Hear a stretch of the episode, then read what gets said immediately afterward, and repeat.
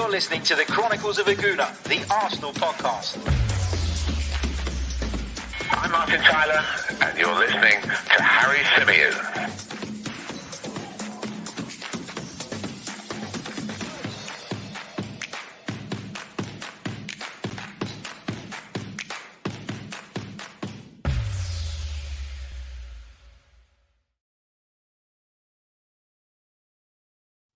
Hello and welcome back to the Chronicles of a Gooner, the Arsenal podcast brought to you by 90 Min. As ever, I'm your host, Harry Symeou, and on this edition, we're going to be discussing Jack Wilshere's response to Mikel Arteta's invitation to train with the club. We're going to be talking a little bit about Folarin Balogun and some comments that have been made by his brother. We're going to be talking about Reiss Nelson at Feyenoord, and we're going to be taking some of your questions from the live chat box as well.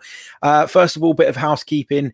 Um, I want to apologize first for the fact that the shows, in terms of the times, have been a little bit all over the place over the last couple of days. From time to time, that is going to happen uh, due to work commitments, unfortunately. But um, where possible, we will stick to the midday or around midday stream and then the late afternoon one as well. So hopefully we get back on track in that sense. But really, really appreciate you all bearing with us on that front because the numbers haven't been affected. People have still been tuning in, which is fantastic. Uh, but I just wanted to put that little apology out there because I can imagine it must be quite strange if you're, you're planning to tune into something and then the time changes, etc., etc. So really, really appreciate you bearing with me on this. It's the life of a freelancer unfortunately.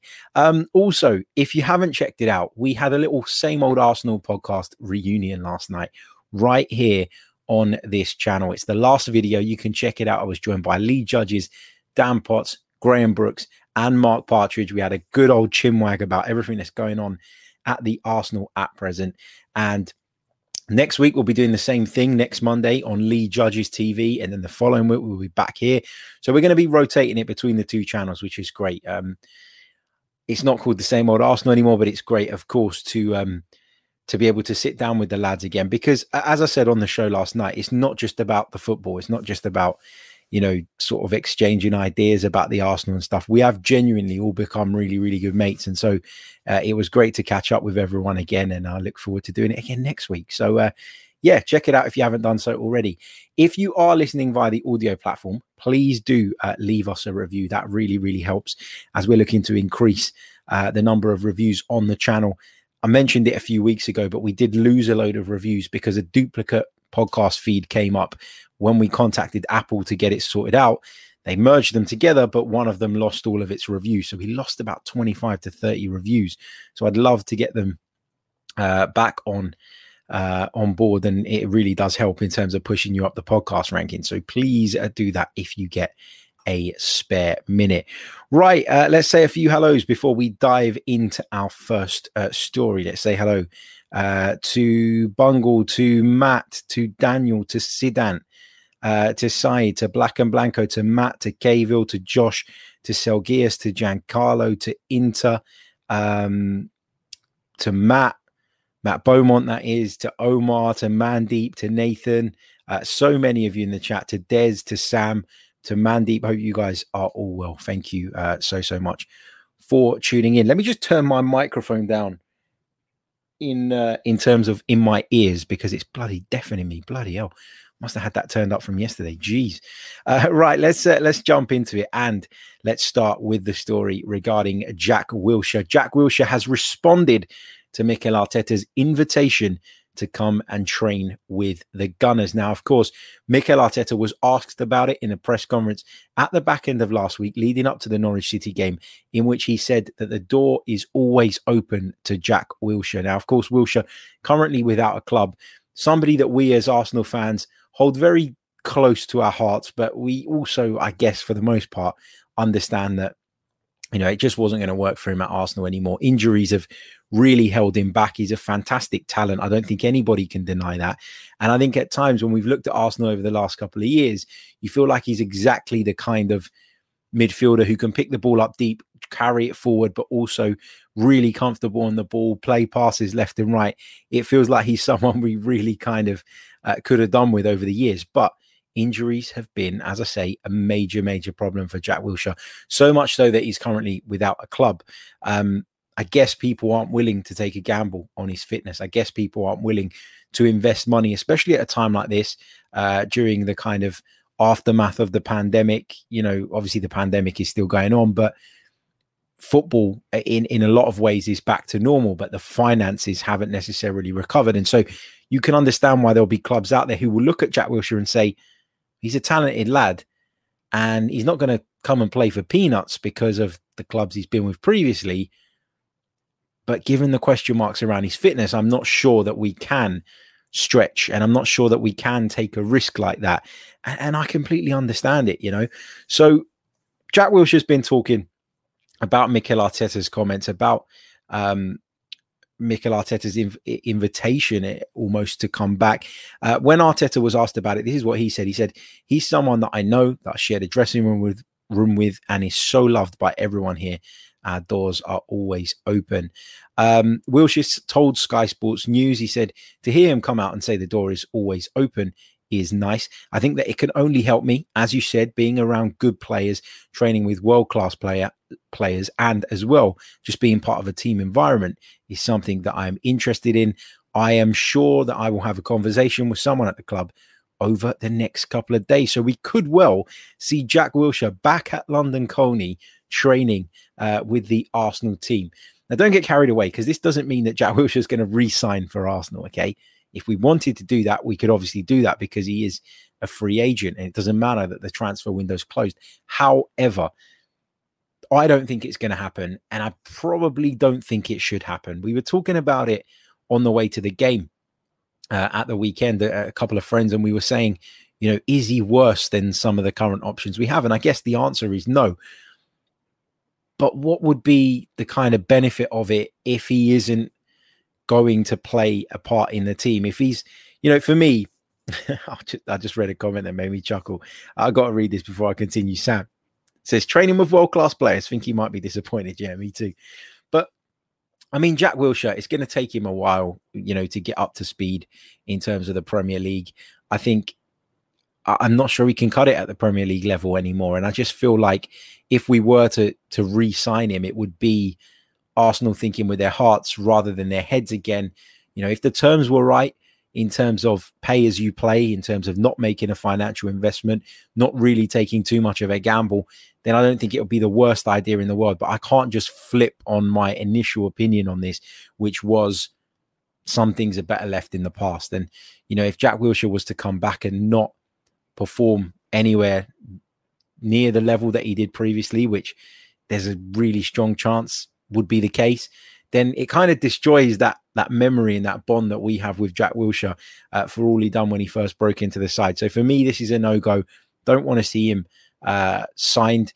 If it happened, obviously, from an emotional perspective, from a nostalgic point of view, I wouldn't be upset about it, but I don't think it would be a wise move from Arsenal's uh, perspective. You know, would it add some of the fight and some of the passion back uh, something that we've said the team have lacked in recent years, maybe, but I just don't think it's it's the way forward. And uh, as much as I'm looking forward to seeing pictures of him in training and back in the Arsenal gear and all of that, it just doesn't feel like something that is a gonna happen and b something that Arsenal should make happen. If I'm being completely honest, let me know um, in the chat box. What do you make of it? Would you if Jack Wilshere, for argument's sake, was to come in, was to train well, was to prove his fitness, would you take a gamble and offer him some kind of short term pay as you play deal uh, in which uh, he could fight for a place in the team? I don't know. Let me know what you think. Uh, Des says Jack would be great around the youngsters. Yeah, I, I don't, I don't deny that.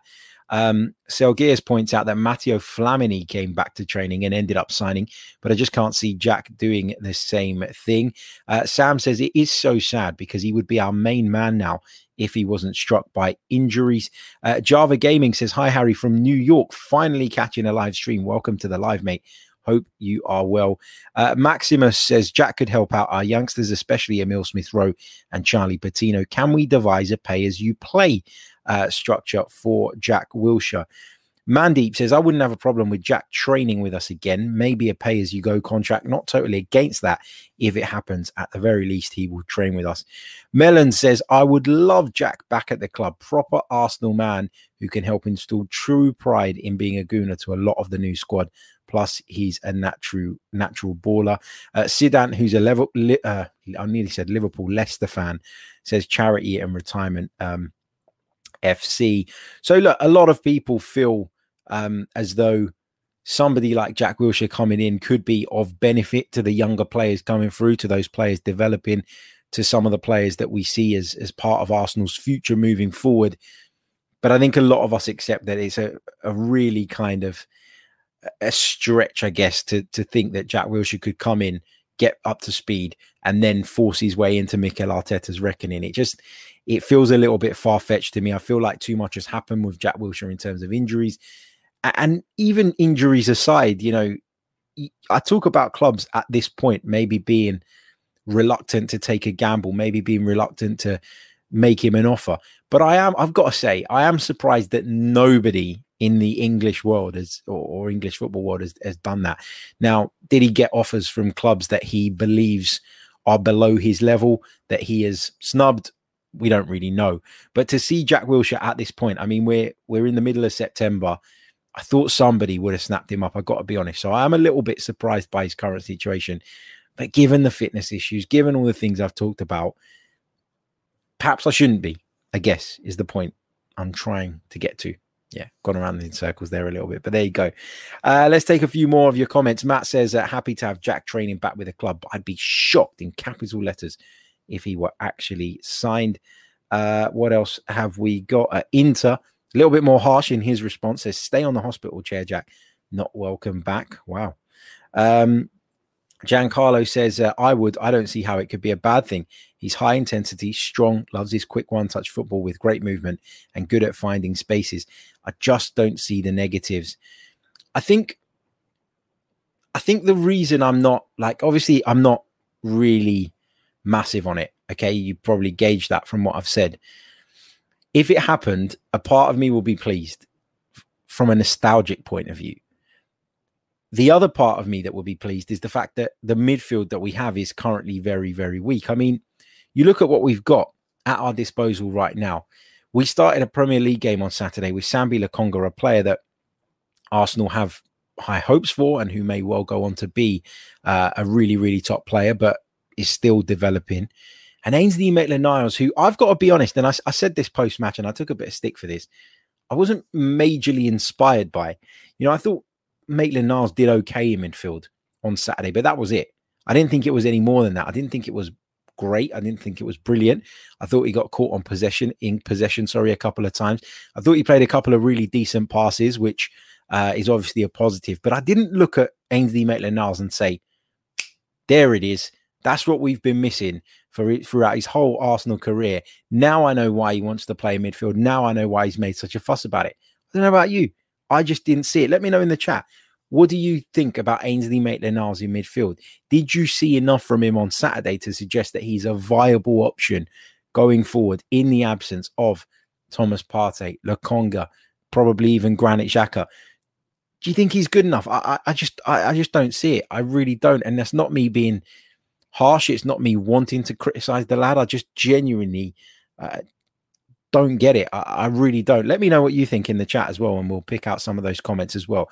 Uh, I know Inter agrees because he says Ainsley is a wing back. Um, Yonick says uh, he was all right, decent options if thing he's a decent option if things were to go left. Um, Black and Blanco 101 says not convinced by Ainsley Maitland. So I'm not the only one then. Uh, Sooty says uh, Ainsley Maitland-Niles is championship level at best. Don't rate him at all in any position, not right back, not right wing back, not in centre midfield. Uh, Josh says Ainsley Maitland-Niles was just average. He just put himself about. Uh, Saka says uh, Sakanelli, sorry, says Tomiyasu and Maitland Niles as our two right backs. I'll take that. So suggesting that Maitland Niles' best position is at fullback. Uh, what else have we got? Um, Jid says Ainsley's that player that Arsenal fans clamour for when they want to feel outraged, but then he's underwhelming when he gets games. I think that sums it up really well. actually.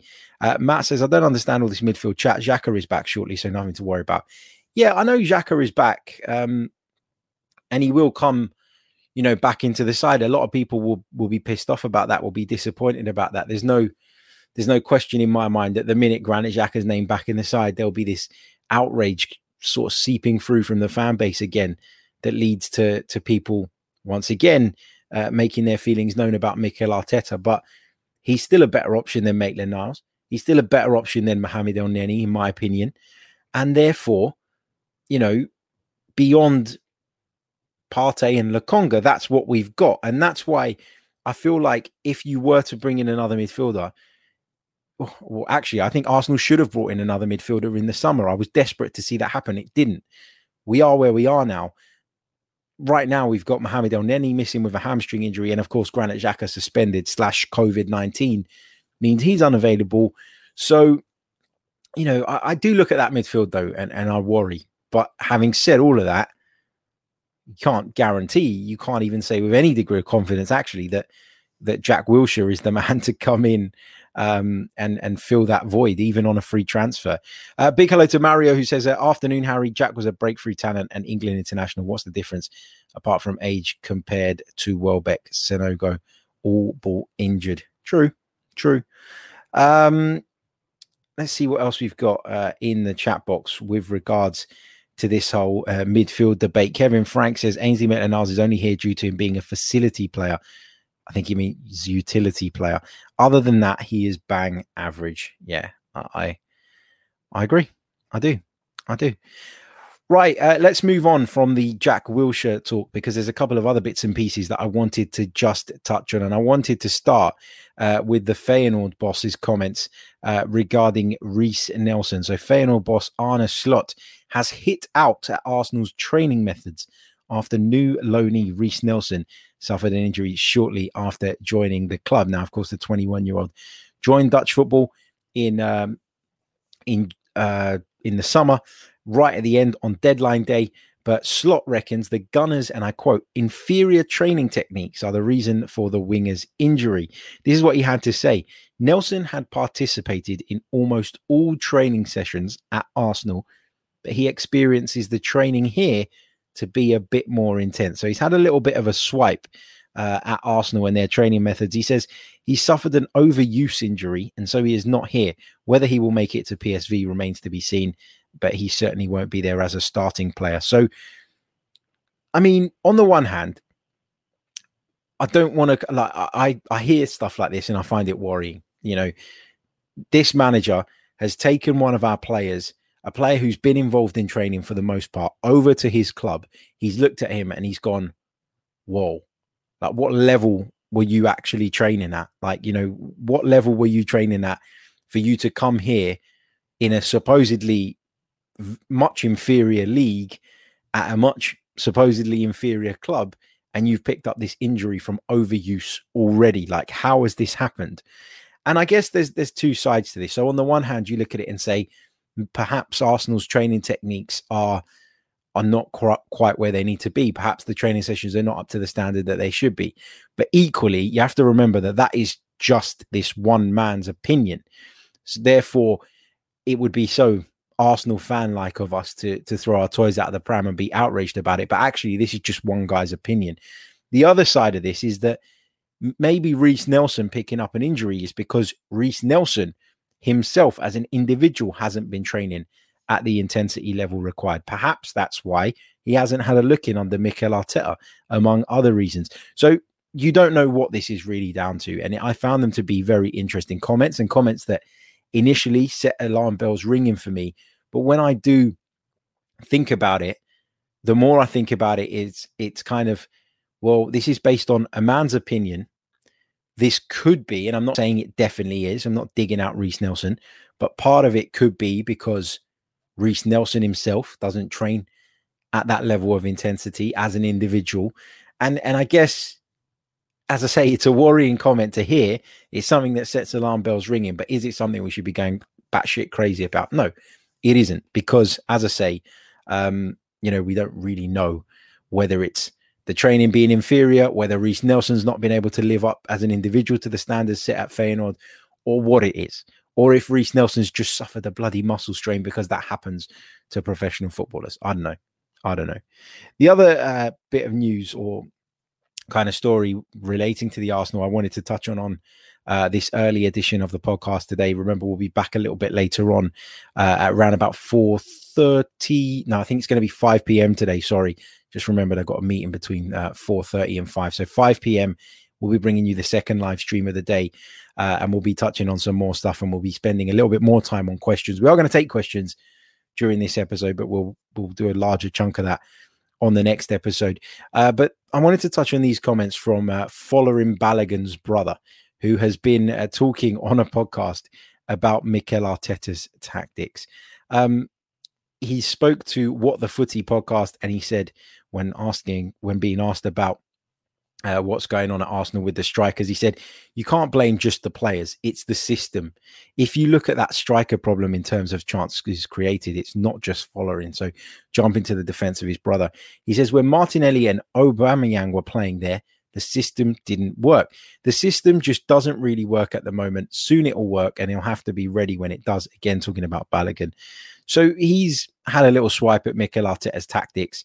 He's had a little swipe at Mikel Arteta's setup and how it all works. And I always feel uneasy when I hear stuff like that, right? Because first of all, Folarin Balogun's brother is his own man. Freedom of speech, etc., etc. You can't stop him going on a podcast and sharing his opinion on why Folarin Balogun maybe didn't look great in that game against Brentford on the opening weekend of the season. He's never going to come out and slag off his brother, which I understand. I wouldn't do it. I wouldn't go in the public eye and say my brother's not good enough at whatever it is that he's trying to do. So I get that as well. But making comments like that, I don't think are helpful. You know, I would just say, you know, I'd play it down. You know, obviously Arsenal are just lacking that kind of uh, cutting edge at the moment, but we know that they've got uh, top players. We know that they've got uh, a really good uh, bunch of talented individuals in the forward areas, and I'm sure that they will come good at some point this season. So I wouldn't be overly worried about it now. But instead, he's taken the opportunity to have a little bit of a swipe at Mikel Arteta. And although they are not Folarin Balogun's words, if you were Mikel Arteta, if you were the manager, you'd be sitting there thinking, well, what does Folarin Balogun's brother know about my tactical instructions? What does he know about how much I instruct my front line, how coached they are? We talked about it on last night's podcast at length. Are they overcoached? Maybe. But the fact that Folarin Balogun's brother has an opinion on this and quite a strong opinion would probably make Mikel Arteta feel as though that opinion has been influenced by his player, in which case that isn't going to go down well. I just think if you're the brother of somebody playing for the Arsenal or for any professional football club for that matter, and you go into these situ or you put yourself in these situations where you're going to be asked about the club that your brother is representing or whatever, or your relative, your friend, and then you make negative comments, you are jeopardizing the relationship between your brother and the manager. Now, that for me is is unprofessional and it's not something I would ever want to do to someone that I care about while they're trying to pursue their goals. Because we've seen with Mikel Arteta, whatever you think about him, he don't take shit like that.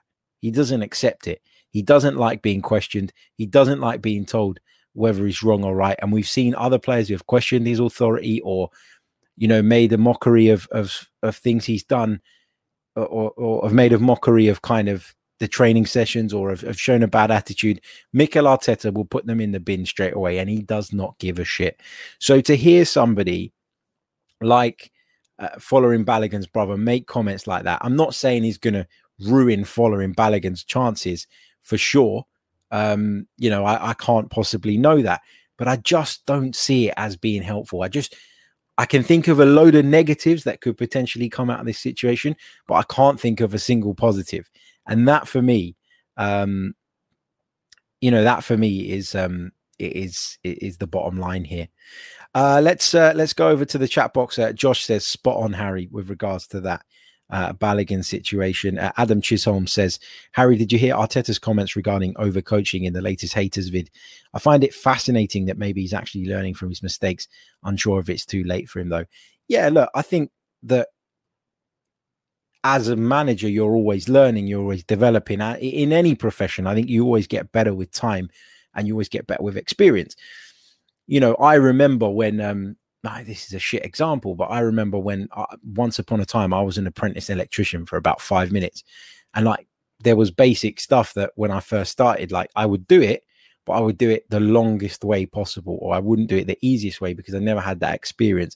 I never had that time to learn what was an effective way of doing something, what was an efficient way of doing something, and then having that time to develop my technique so that I could be the best I could be. And I think that in management, it's it's very much the same. You won't learn about situations until you're faced with them. And I think that Mikel Arteta will learn on the job. It will take time. And there's an argument to be made that says we don't have that time as a football club, which I completely accept and completely get. But this kind of situation uh, with the forwards. Um, you know, where we're talking about are they being overcoached? I'm not sure that that is that is fair. I feel like they obviously have roles to play when Arsenal are without possession because Mikel has been uh, very rigid in the way he set up the team at certain points. He he wants certain things, he demands certain things for the players. But I feel like saying the fact that we're not scoring goals is because we're overcoached is actually a bit of a cop out because not always, but a lot of the time we have made chances, especially in the second half of last season, and not taken them. And that's on the players. And I think it's very easy to say, well, they're being overcoached. You know, Bukayo Saka's being overcoached. Actually, Bukayo Saka is not scoring goals because when he's getting opportunities, he's not clinical enough. Emil Smith Rowe is not scoring goals because when he gets through on goal, he doesn't have that finish in him. And and that for me, you know, is something that obviously you can improve by giving them more opportunities. Therefore, their ratio of conversion gets better, and naturally you'll see more goals. But it feels like we're kind of taking all the responsibility around scoring goals and finishing opportunities away from those players and pinning it all on Mikel Arteta. Why? Because we're not happy with the overall picture at Arsenal right now. So it's very easy to do that. You know, I was talking with Graham on the podcast last night about, um, you know, we were talking about Granit Xhaka. Are Arsenal better or worse without Granit Xhaka was the debate. And as I say, you can check that out. It's the last show. And my point was, I could find statistics on on a lot of people, um, you know, that and and I can present the ones that make the case for my argument. So one of the, the stats that Graham threw at me was Arsenal haven't been in the Champions League since Granit Xhaka joined the club. Well, Arsenal haven't been in the Champions League since uh, Bernd Leno joined the club. Arsenal haven't been in the Champions League since Kieran Tierney, who everybody adores, has been at the club. The point is that I can manipulate something and I can pull out the facts that I want to pull out to make my argument and make my point. And it doesn't always necessarily reflect totally on that individual. So, you know, you do that with players, you can do that with managers too. And and my big worry here is that we're we're looking at Mikel Arteta as a manager who is under pressure, who a lot of people are not convinced about, who people want to see moved on. And now, because we're in that space, we're going to pick every little thing that we can and pin it on him. I can't pin Emil Smith Rowe breaking through on goal and and pulling off weak shots, which he's done time and time again um, I can't pin that on Mikel Arteta. Just like I can't pin Nicolas Pepe not finding the far corner often enough on on Mikel Arteta. I can't pin Pierre Emerick Aubameyang going through on goal and missing opportunities on Mikel Arteta. And I just think that it's so so important to make sure that while we're critical of the manager, we're fair in the stuff that we attribute to him and the stuff that we attribute to the players. And I don't think that we do that well enough as a fan base in general right now. I think it's all very much of you know, yes, this is on Mikel Arteta. And I know ultimately the buck does stop with the manager. But for me, I think we could be a little bit fairer. And I can't sit here and sincerely say that our inability to finish off opportunities is something that I'm going to pin on him because it seems to be a problem with whoever plays. You know, outside of Aubameyang, outside of Lacazette, outside of Nicolas Pepe last season, nobody compu- uh, contributed anything goal wise. Nobody contributed anything significant. And so instead of looking at Aubameyang, Lacazette, Pepe, who did contribute, all right, Aubameyang, in Aubameyang's case, it wasn't as significant as it has been in recent years. But instead of looking at those players, we should be looking at the others. And I know they're young and I know they're developing. And I've said it time and time again. For me, going into the season, relying on Smith Rowe to double his outputs, relying on Saka to double his outputs at this stage in his career is for me a real big risk. And it's a risk that is probably going to see us fall short this season. So it's not the only reason we're going to fall short, but it's part of the reason. And I just think that there's a reluctance to look at some of these players as individuals because of who they are, because of the relationship we have with them. Yet when it comes to the manager, we're quite quick to jump on him and quite quick to point the finger and condemn him for certain things. So I just think there is, you know, there is a there, there needs to be an ability to, um, you know, to to kind of, or there needs to be an ability from us to step back and have a look at the situation for what it actually is. And I don't think we do that anywhere near often enough. Uh, let's take a few of your comments. Uh, Christoph says, Thank you, Harry. Uh, it's up to the players to finish. Football is not plug and play tactics, and system play only gets you so far. You have an active opponent, and it's up to the players to do their jobs. I think that's brilliantly put. Um, let's take a couple of other bits. Uh, thank you to Wesbird who says, uh, "Well said, Harry." You know what? Chuck a couple of questions in. Let's take two or three questions before we wrap up uh, this live stream. As I say, we'll be back later on, and we'll spend more time on the questions during that particular episode. Um, P A W P says, Harry, who do you love more, Arteta or Xhaka? I don't love any of them because neither of them have given me what I want as an Arsenal supporter necessarily.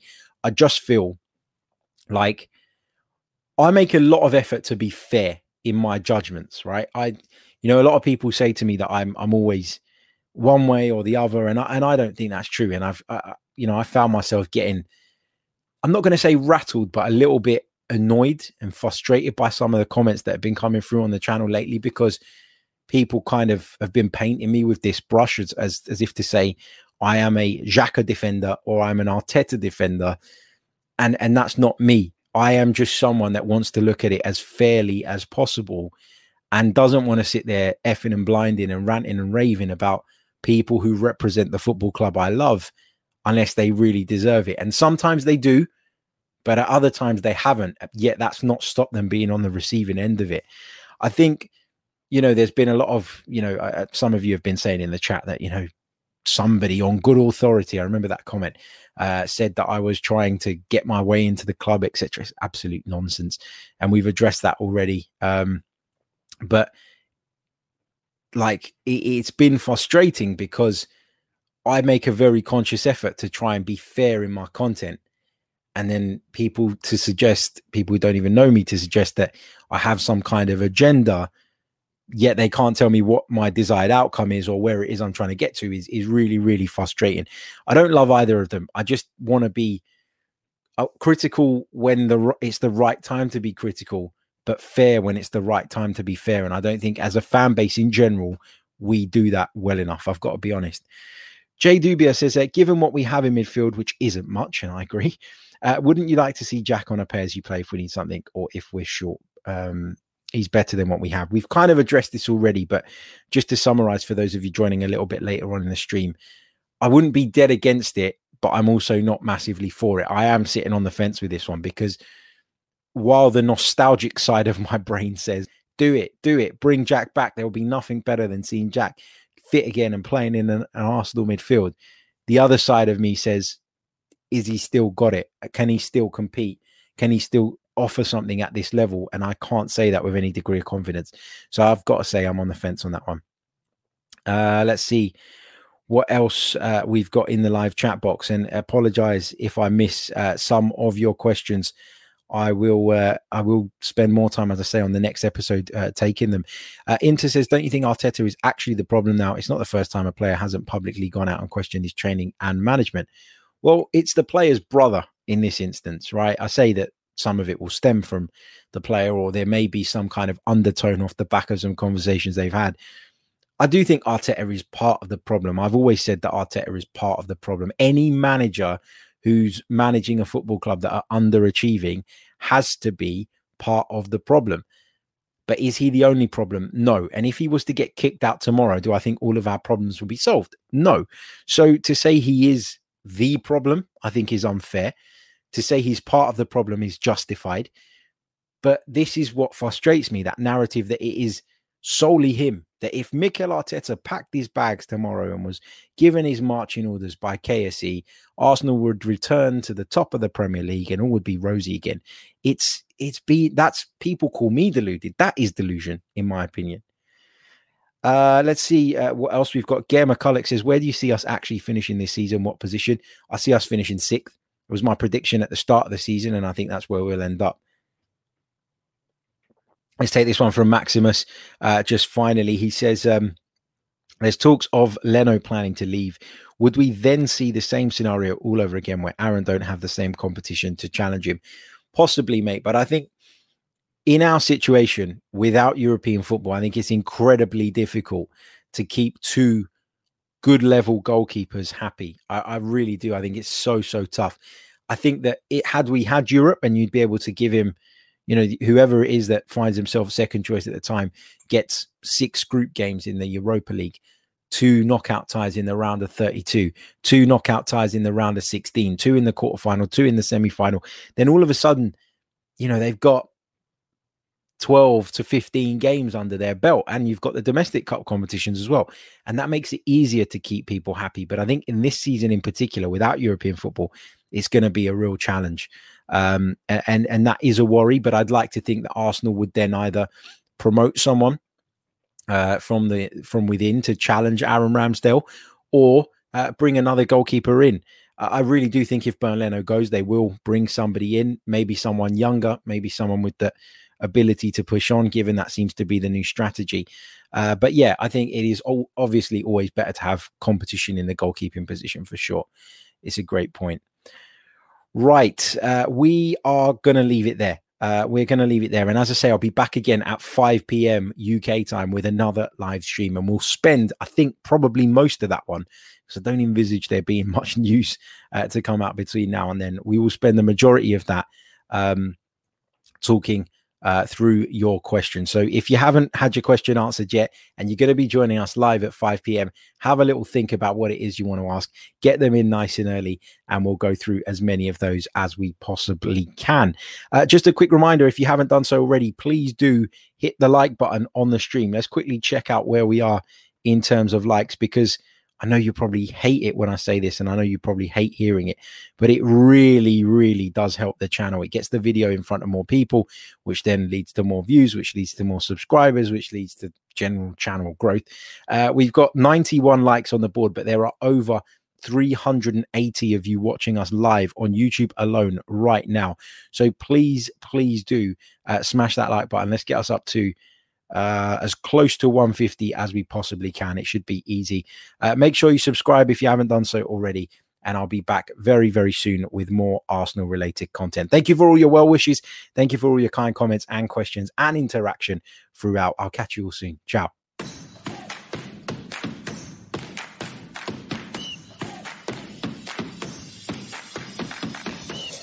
You're listening to the Chronicles of a Gooner, the Arsenal podcast.